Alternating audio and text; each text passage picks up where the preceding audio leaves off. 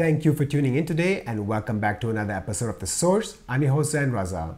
Before I start this interview, I would like to share with you that we are in the last days of our crowdfunding campaign. This campaign is aiming to raise enough funds so that we can continue with our independent and non-profit journalism in 2024.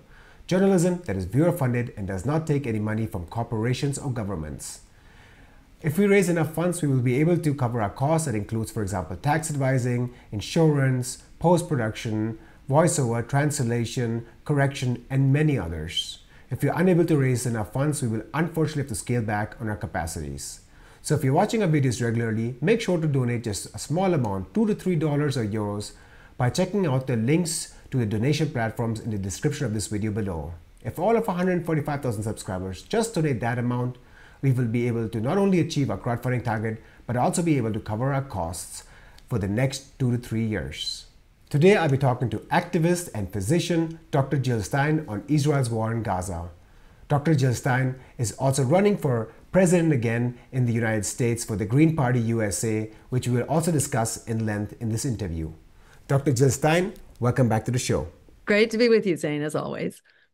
Let us start with a fundamental assessment before moving into recent issues. After the October 7 terrorist attacks of Hamas that killed at least 1,200 Israelis, 1,318 of whom were military personnel, Israel responded by declaring war in Gaza. So far, Israel has killed 22,000 Palestinians, 70% of them being women and children.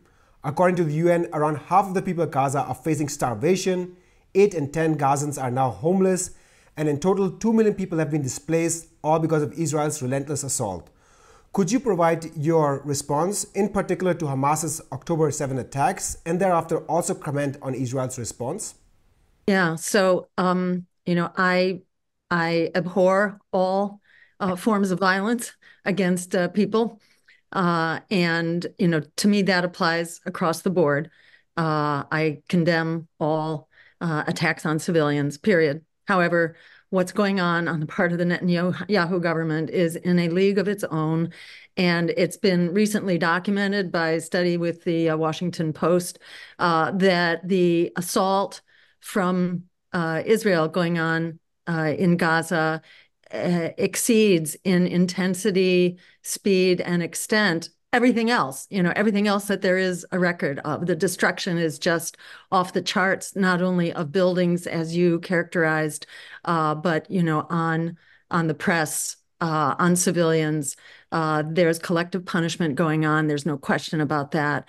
Um, uh, essentially the entire population uh, is in a state of starvation now, and the hunger crisis going on is greater also than all other hunger crises on record, including uh, the history with uh, Afghanistan uh, and uh, and in Yemen, uh, given the speed and intensity of it. you also have this concentrated um, mass of humanity in squalid conditions. People have been driven out of their homes, many of them dying in their homes. And the figure of 22,000 killed is an underestimate considering how many are under the rubble, dying and dead. Uh, this is ongoing. And um, people were driven south uh, along routes they were told would be safe, but which were not safe. You know, people are being uh, shuttled along in um, you know in makeshift wheelchairs you know the the handicapped and the disabled.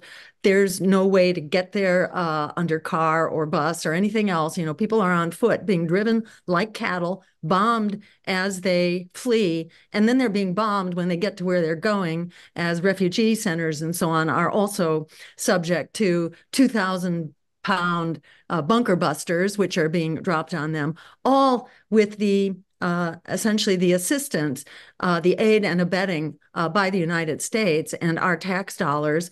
Uh, we are basically providing the bombs and the munitions and selling uh, the aircraft from which they are being dropped. Uh, you know, this is this is on all of us. This is absolutely intolerable.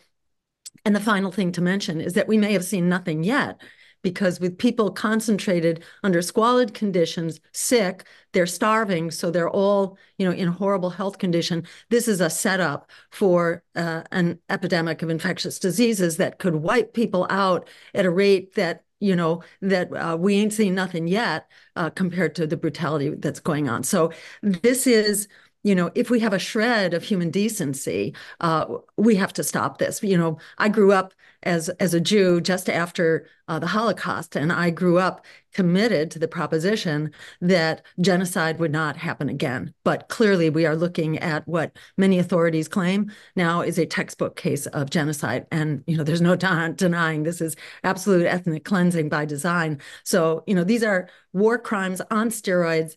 Uh, if we have a shred of human decency, we have to stop them because as Gaza goes, basically this sets, sets the standard for the world. We have to stop this. Uh, for the sake of objectivity, I would like to present some arguments that are heard in the German media. Uh, for example, Israel has to eliminate Hamas in order to secure its society from terrorist attacks, such as the one that happened on October 7th. And secondly, all of these uh, deaths that have come around, 22,000 of Palestinians, including women and children, are primarily the responsibility of uh, Hamas that have taken these people as human shields. Could you address these arguments? It's important to have historical context here. This conflict did not begin on October 7th. Uh, you know, if you say that Israel is, uh, you know, exercising retribution, well, Hamas is also exercising retribution. And there have been an endless series of attacks, degradation, uh, basically violence as, as a way of life. And enormous numbers, you know, many tens of thousands who have also been killed prior to this that you know uh, Israel, uh, for better or worse, had ethnic cleansing from the get-go, and Palestinians were basically shuttled out of the way. And this is not to deny that uh, anti-Semitism and the violence committed against the Jewish people, uh, you know, that is a uh, is a is a reality, and was really a state of long-standing terror that the Zionists were responding to. However, if the response to terror is more terror, there will be no end to it. And um, you know, and and what's going on now is is just uh, head and shoulders above what preceded it. So this doesn't come out of nowhere.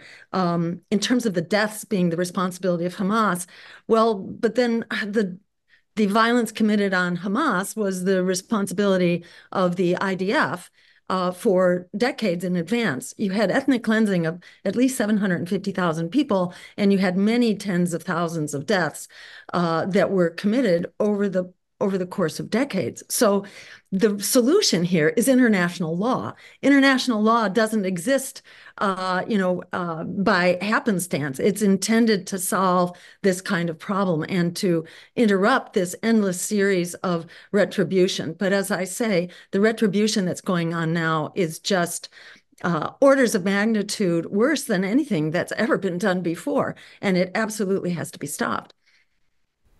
I would like to take this conversation to the international level and then move to the regional and domestic aspects. On the 12th of December 2023, the United Nations General Assembly voted to demand an immediate humanitarian ceasefire in Gaza. A clear majority that included 153 nations voted in favor of a ceasefire, while 10 voted against it and 23 abstained. The most powerful nation that voted against it, a ceasefire, was obviously the United States of America. On the 23rd of December 2023, the United Nations Security Council finally passed a resolution on more aid for Gaza, uh, how, more aid for Gaza. However, after days of negotiation, the text of the resolution was essentially watered down and did not call for an immediate ceasefire and instead calls for steps to be taken to create conditions for a sustainable cessation of hostilities. Can you talk about the role of the United States, in particular, why it keeps vetoing any resolution that calls for an immediate ceasefire? Yeah, this is this is outrageous, and this is the role that the U.S. has performed over, you know, really since the founding of Israel, that the US has really blocked uh, the expression of the world community uh, of, you know, concern and outrage and efforts to correct the violations of international law that have been longstanding. And this does not do Israel any favors. In the long run, this puts Israel in a very precarious position. And, you know, we can talk more about that later. But uh, what's going on now is extremely dangerous for Israel. And we're seeing uh, conflicts now erupt uh, throughout the Middle East and particularly on Israel's border. And more and more players are being mobilized where Israel had made some progress uh, with some of its neighbors. That now has basically been uh, torn to shreds, and uh, its neighbors are being mobilized to stop this outrage. And the sympathies of the world right now, given a genocide on full display being live streamed by its victims. You know, this is incredible. And Al Jazeera is also live streaming the nightly attacks uh, going on uh, from Lebanon. Uh, you know, they have a beautiful view of the explosions in Gaza. So the world community and especially the Arab community is being uh, quite mobilized right now. And this has become an incredible powder keg. And, you know, just remember that one nuclear submarine now carries the equivalent of 4,000 Hiroshima bombs. 4,000. There is a nuclear submarine off the coast of Gaza. I don't know if it's nuclear armed or not. I have not seen that as public information. Uh, we don't know. At least I don't know, and I haven't seen anybody who does. But whether there are nuclear weapons there or not, I mean, we know that Israel is nuclear armed, and this thing could proliferate so quickly. Um, Iran has just sent a battleship into the Red Sea as the conflict uh, uh, pertaining to shipping, uh, you know, begins to explode, and which is going to have a huge impact on the economy as well as the flow of fossil fuels down the Red Sea um, becomes, you know, impossible. So, you know, there are enormous consequences here, including uh, uh, engagement that could go nuclear. And remember, nuclear war doesn't happen over there. It happens to all of us wherever it occurs. And for example, if one nuclear submarine was to discharge its weapons, heaven forbid, 4,000 Hiroshima bombs going off creates enough nuclear winter, that is debris that's cast into the upper atmosphere and which basically blocks sunlight to various degrees, over a course of years. It reduces agricultural production sufficient to cause um, basically global starvation. One third of the world's population would die from one nuclear submarine, and that's just one. So, in this day and age where we are armed to the teeth, and nuclear arms are growing in part because uh, the uh, treaties have been destroyed, particularly by the actions of the US. Um, this is unbelievably dangerous, unspeakably dangerous, and everyone needs to see themselves in the target hairs of this exploding conflict and put it to a stop right now using the power of international law. And the US needs to get out of the way of the expressions of international law by, uh, by the UN uh, Security Council and the General Assembly. When Russia invaded Ukraine, the United States was very adamant um, for invoking international law, calling for sanctions, mobilizing the ICC. Um, however, when um, Israel is now attacking Gaza and has been historically, as you mentioned, uh, annexing Palestinian territory um, every year to year, even though the United States has voiced some criticism, it has never followed up with concrete sanctions.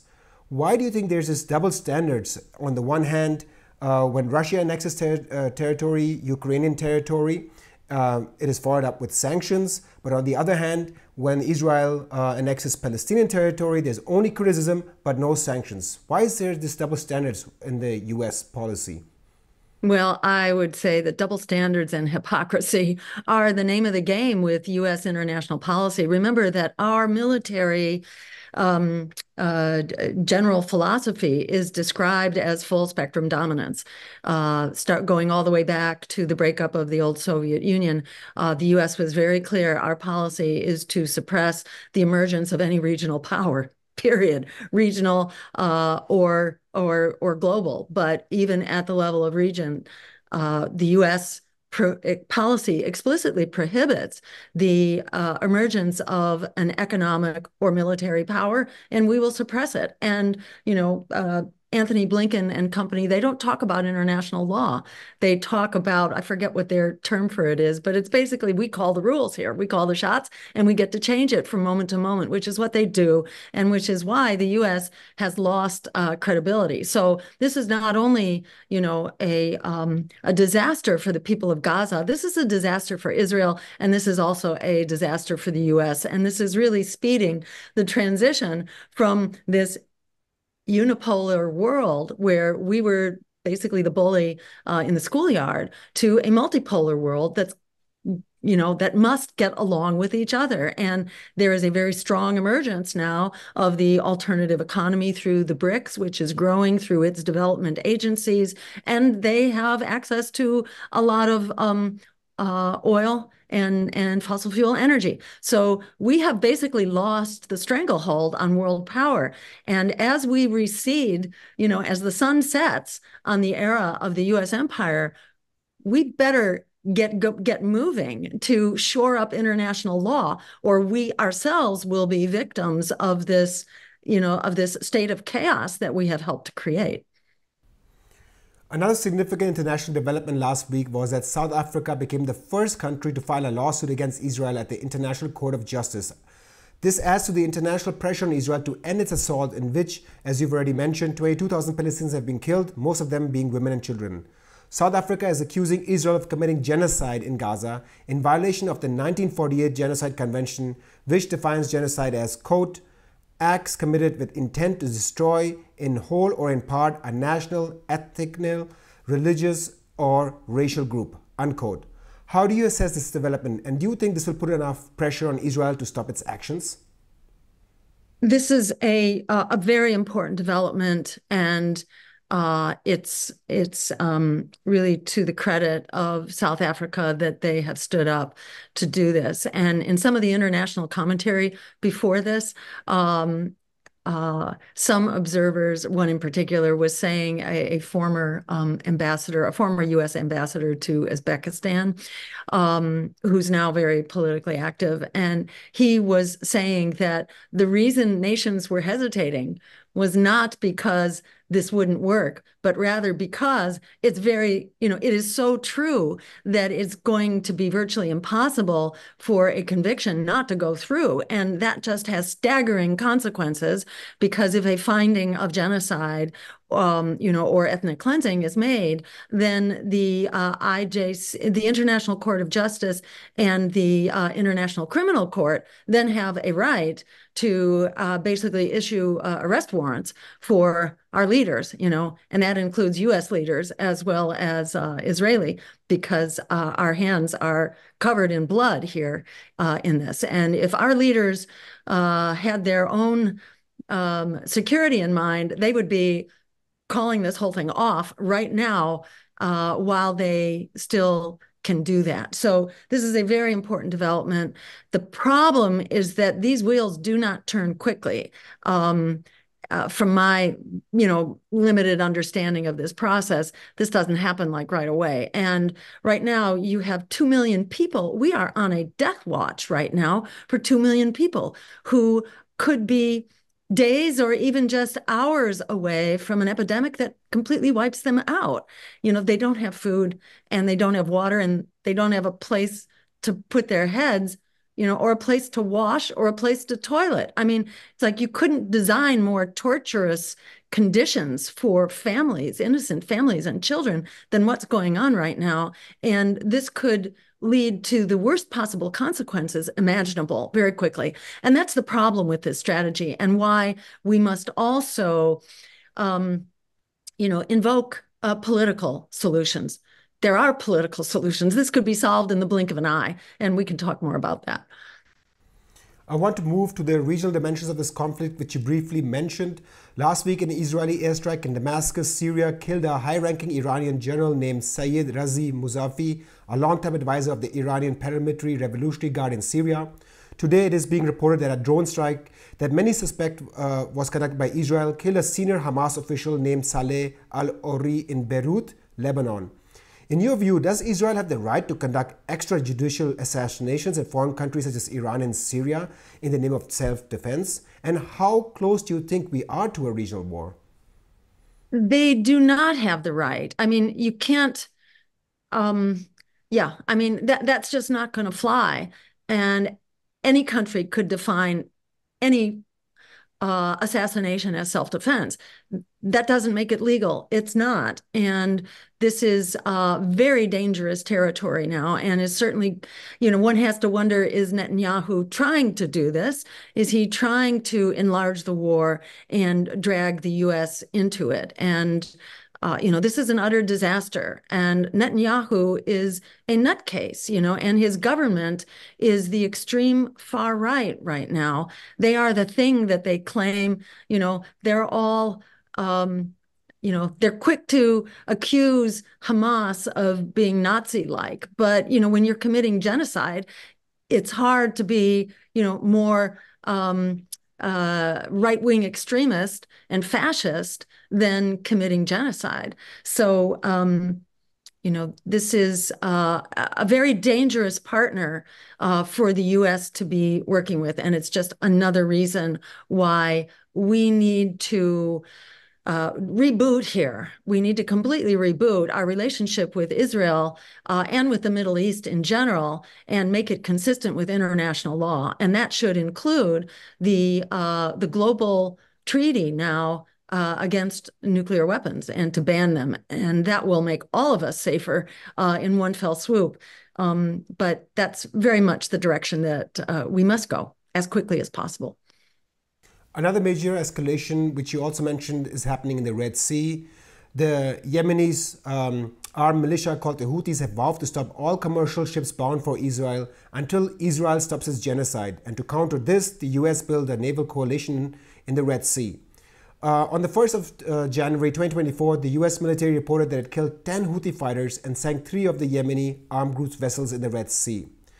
I also want to uh, cite an excerpt of a speech made by the army spokesman of the Houthis, and let me quote him here. Quote, they bombarded our hospitals, they bombarded our markets, bombarded our roads, bombarding our people while they were sound asleep in their homes, just like it happened to us. It's the same aggression, the same American bombs being poured on Gaza, with the same ones being poured on us in Yemen. The aggressor is the one, the aggressor aggression is one. The leader of it is America. The one who has led the aggression in Yemen is the same one who is leading it in Palestine. What do you make of these statements by the Houthis? Should they be taken seriously or simply dismissed?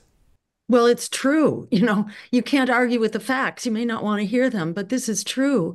And, you know, though our our uh, compliant media uh, stays silent about much of this, you know, um, this is what's going on on the ground. And this is really why i think it's important you know to think that that gaza isn't just gaza. Gaza is all of us. And if we degrade the standard of humanity if we allow this genocide to go forward we are really incurring the wrath of many nations here that are very sympathetic.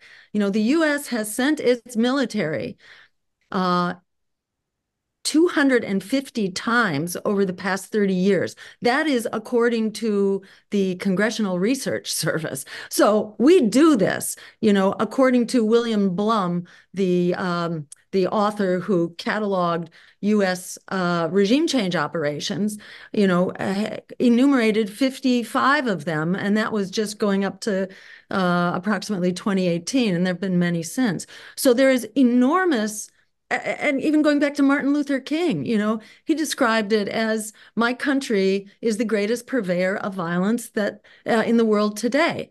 And that pertains today. Our military budget uh, is equivalent to the next biggest nine countries' military budgets world over. So we are viewed really as the purveyor of violence. And there's a lot of karma that goes with that. And we're asking for trouble. And this sense of, you know, entitlement that we can inflict violence on the whole world and think that it's not coming back to bite us, it absolutely is.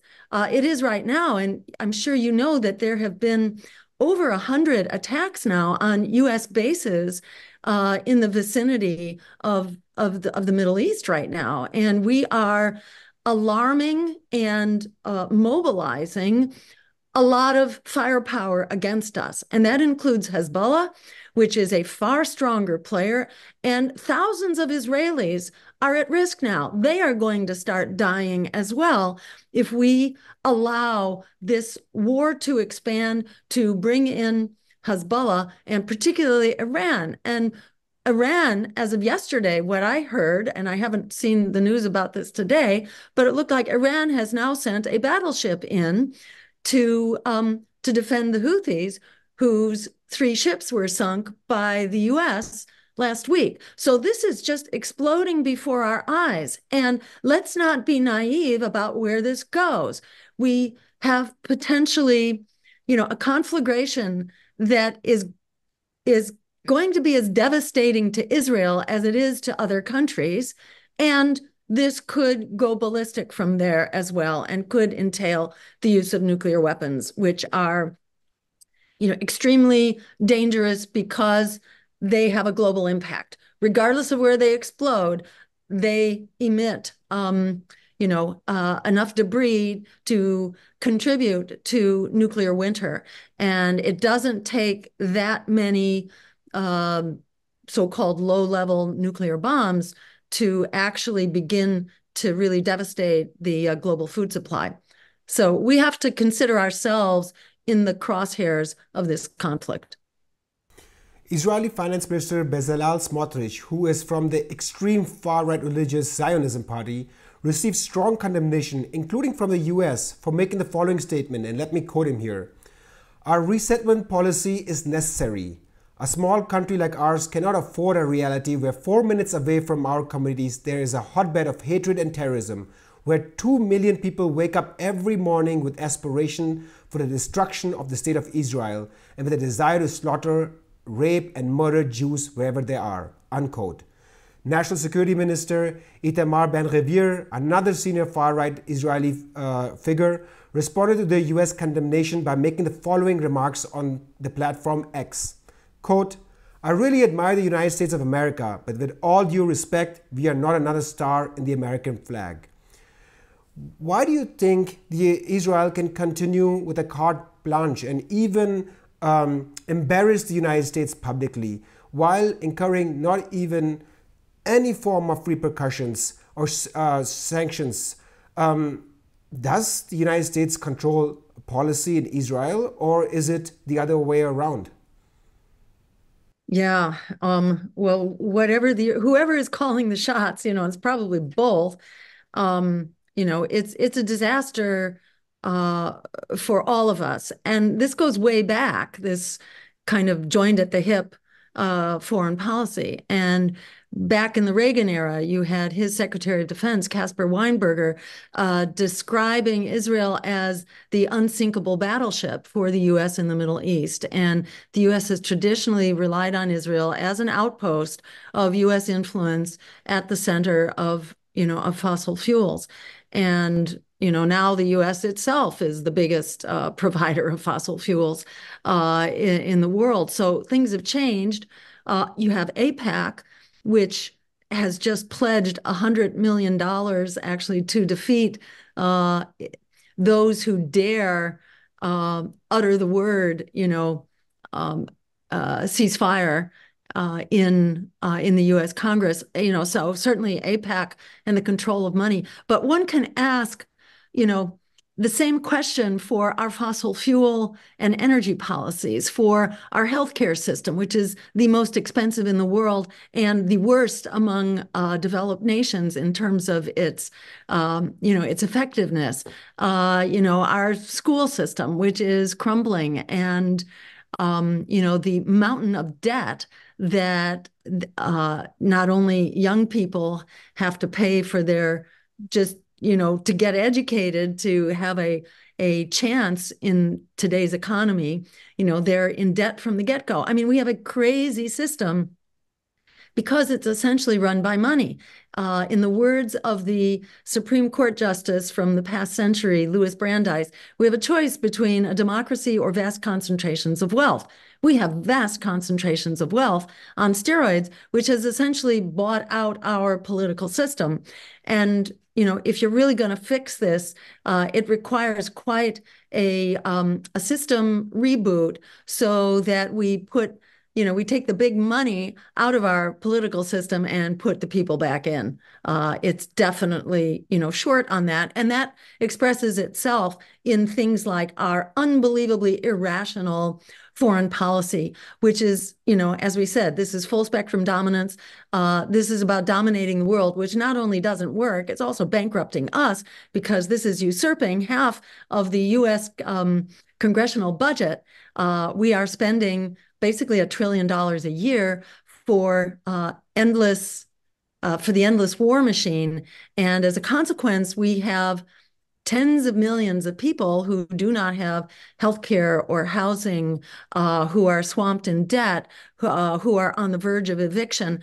Uh, President Biden recently started up student debt payments uh, again. Donald Trump had stopped them, had paused them, and uh, Joe Biden had reinstituted them when they didn't have to happen, uh, which has not made young people, uh, shall we say, feel indebted and and and favorable uh, to Joe Biden. But when they when these debt payments started up, forty percent of students were unable to make those payments. This is the economic condition right now of the American people. 60% are living paycheck to paycheck. So, you know, we are in free fall right now uh, as a society here in the US, and our resources are being expended on genocide. What does that say about our current, um, you know, bipartisan regime? It has to go it has to go, just like genocide has to be stopped. Let us move to the United States. Could you provide us um, a breakdown of how the political parties are positioning themselves towards Gaza? In particular, I would like to know uh, the state of the Democratic Party, the progressives, the centrists, and Republican parties. Are there any voices at the moment that are uh, calling um, openly that there's a genocide taking place in Gaza? I haven't heard anybody using that word um, you know, for the most part, they have all been in lockstep and, um, you know, in in perfect harmony and agreement that uh, that Israel has to quote defend itself by slaughtering women and children and babies and starving, uh, you know, two million people. Um, recently, uh, Bernie Sanders had a change of heart, somewhat belatedly, but he is the one person, there may be a couple other scattered here and there, but he's sort of the one figure now who has refused to authorize, um, you know, the uh, the next set of uh, economic and you know military giveaways. He's he's he has kind of put his foot down to say no, we can't just give them a blank check.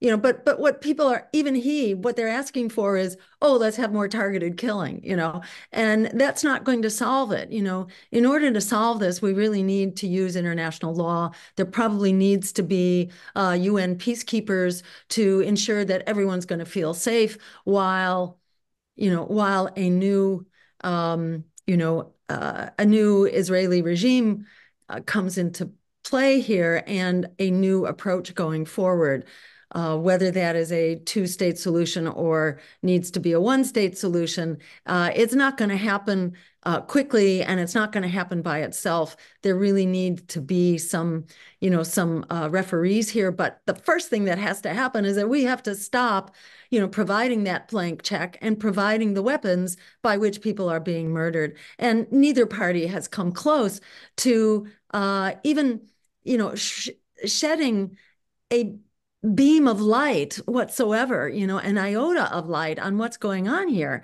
Uh, this is not about Hamas starting a war on October 7th. This is about a war that has been ongoing for a long time in which, you know, Gaza has been subjected to absolutely inhuman, punishing, and murderous conditions as a fact of daily life.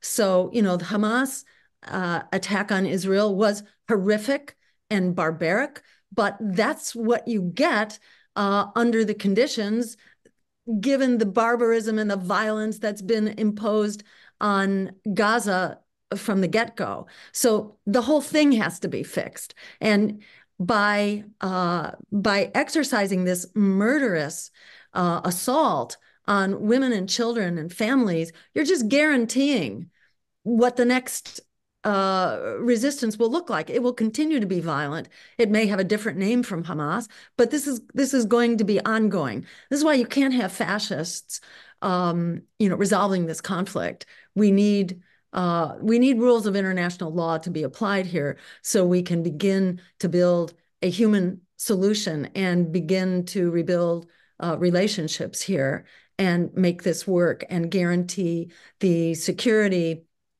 and peace for all people uh, in the regions. Jill, in November of last year, you announced your candidacy again to run for president uh, for the Green Party USA.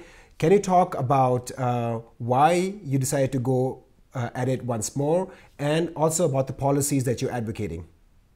Um, so, you know, in brief, uh, I had not intended to run again for president, but I was uh, uh, very involved in uh, Dr. Cornel West's campaign, and he was running as a Green. He decided to run independent for reasons that I completely understand, and that was a very amicable uh, parting of ways.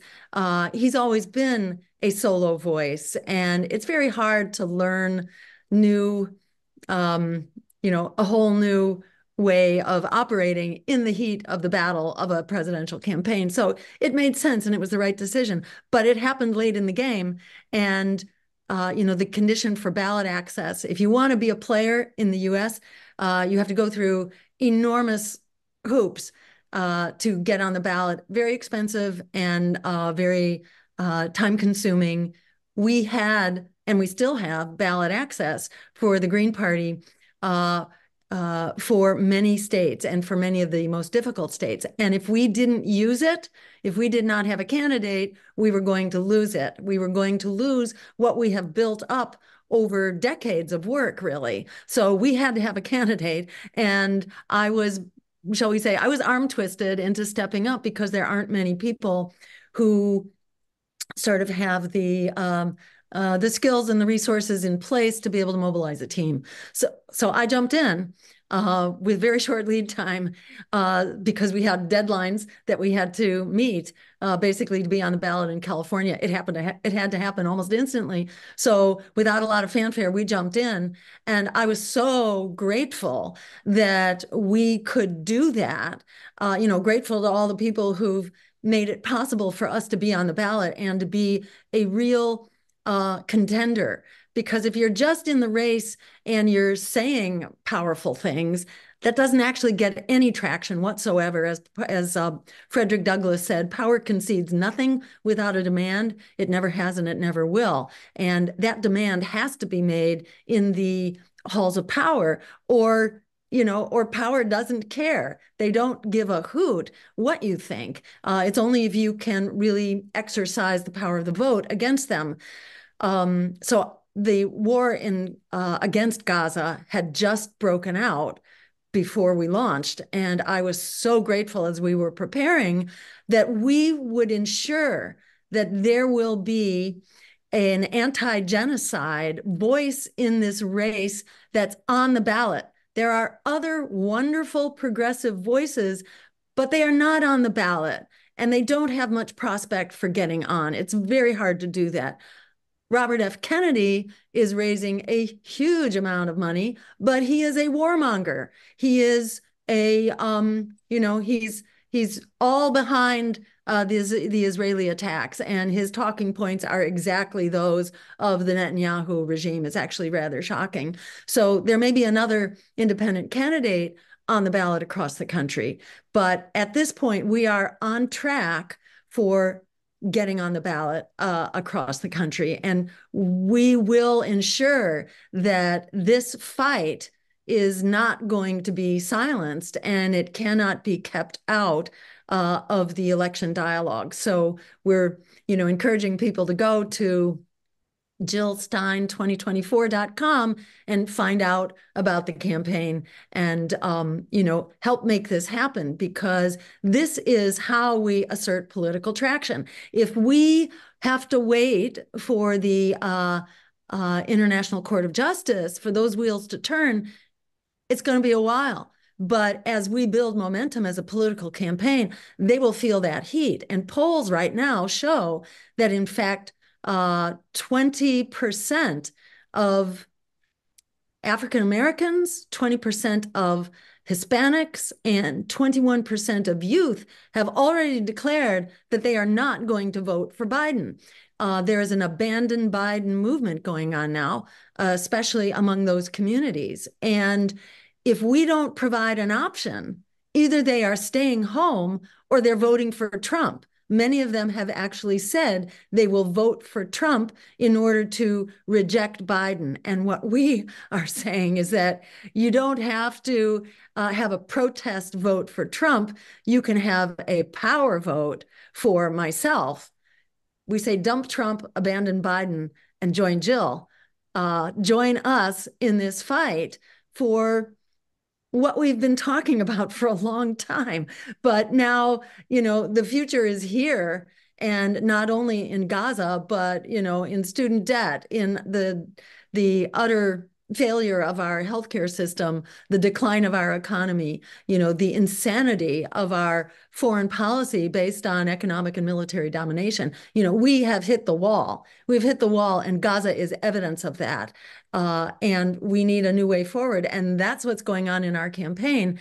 And uh, it's a, it's it's as horrible as things are out there. It's just a wonderful uh, happenstance right now that at a time people are in rebellion, in open rebellion against the political system, at a time when people are really clamoring for a pro worker, anti war, climate emergency campaign.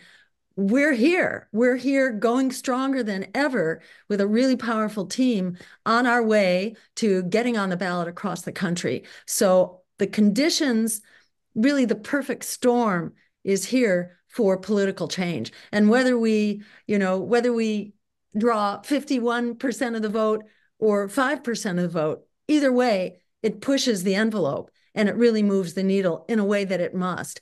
Because if you're saying, oh, we've got to vote for the lesser evil, you're going to have a very hard time figuring out which one is the lesser evil right now, given that the Democrats are leading the charge on censorship, on uh, you know, on on war, on nuclear weapons, and um, you know that that uh, in so many ways they have just thrown working people under the bus as well as the environment there's mostly bs going on there in terms of you know the environmental policies in fact let me just give you one factoid the lng um, export facilities that are on track for being approved under Biden. There are 22 of them. They don't count in the roster of fossil fuel emissions. So, you know, conveniently, those emissions are offshored. But if you actually include them, and they should be included, then the US basically is retreating to the year 2005 in terms of our fossil fuel emissions. So it reverses all progress. So those who say, oh, those terrible Republicans, you know, you can't just now say terrible Republicans. You also have to say terrible Democrats because Joe Biden is not only breaking all of his promises, but he's not you know he's not doing the things that they claim to do. And that so-called wonderful inflation reduction act bill it actually requires 60 million acres offshore be auctioned off for fossil fuel every year 60 million and then i think 2 million onshore uh, this is unbelievable. And that has to be done before a single major project can be undertaken for renewable energy. So it's it's pure smoke and mirrors. And uh, we're in a state of emergency on our climate, just as we are uh, you know, on on foreign policy and the economy. So we say, forget the lesser evil. It's time to stand up and fight for the greater good because um, we have nothing to lose here and we have everything to gain. Can you also briefly uh, talk about your policy towards uh, the Ukraine war if you would come into power? Well, we need to do what has been obvious from the start. And it's not rocket science about how to create a solution here. And let me say that the this whole quagmire was really instigated by the U.S. Uh, pushing NATO to expand eastward. This never would have been an issue. And then all along the way, there have been opportunities to uh, respond to the understandable concerns of Russia about having nuclear compatible missiles right now and eventually nuclear missiles right on its border five minutes from Moscow. We did the same thing when Russia put its nuclear missiles in Cuba. We did not allow it. We launched our uh, our nuclear bombs. They were in the air, uh, ready to be dropped. And then Khrushchev and uh, Kennedy had the good sense to sit down and negotiate. Khrushchev removed his missiles, and then we agreed to remove our missiles, which were uh, in Turkey at the time, to which um, uh, Russia was responding by placing their missiles uh, in in Cuba. So you know, we we sat down, we had dialogue. So even in the worst of the Cold War, you know, things were far more reasonable than than we were willing to be. Russia was trying to negotiate and we were refusing. That's not to say that Russia is the perfect actor here by any means. You know, Russia can be faulted absolutely and its assault on on Ukraine is illegal and murderous and uh, and horrific. Nonetheless, it was completely avoidable and the US was instigating it and refusing to make peace all along. Uh, including making a mockery of the Minsk Accords and um, disrupting the negotiations that took place in March, just a month or two into the war. So finally, uh, Biden, uh, I heard preliminary reports that he's finally agreeing that we're not going to win this. And it's just to the detriment and the abuse of Ukraine that Ukraine is paying in blood, sweat, and tears while we're footing the bill, a bill we can't afford to foot. Um, and this has just been devastating all around. So finally, you know, both um, uh, Russia is putting out feelers for moving forward with that peace agreement that has always been on the table. Uh, and now, for the first time, Biden is acknowledging that the plan ain't working, folks, and this can't go on forever. And besides, they have a shiny new war now um, in uh, in Israel and Gaza. So who needs, you know, uh, who needs the Ukraine war? I mean, it's really hard to imagine how this is not being drummed up in the boardrooms of, you know, of the uh, war profiteers who are making out like bandits here while the rest of the world is really going down in flames. So uh, it's not rocket science how to fix this, and our administration will uh, begin to make that happen on day one. To my last question, we are currently in a crowdfunding campaign and hope to raise enough funds to continue with our journalism uh, this year. Why do you think it is important for people watching this video to support us uh, going forward and in terms of independent media? Well, you know, I mean, just look at what acTVism Munich has done. Uh, you know, just being one of the few to tell the truth and shine light on uh, on this issue on Ukraine, on, you know, just a whole, the whole spectrum of global crises uh, have been, you know, really in the, um, you know, in the headlines here. And this is such an important source of public education. You know, it's fundamental to the US Constitution. That's why we have, you know, the, um, the Bill of Rights and freedom of the press is number one.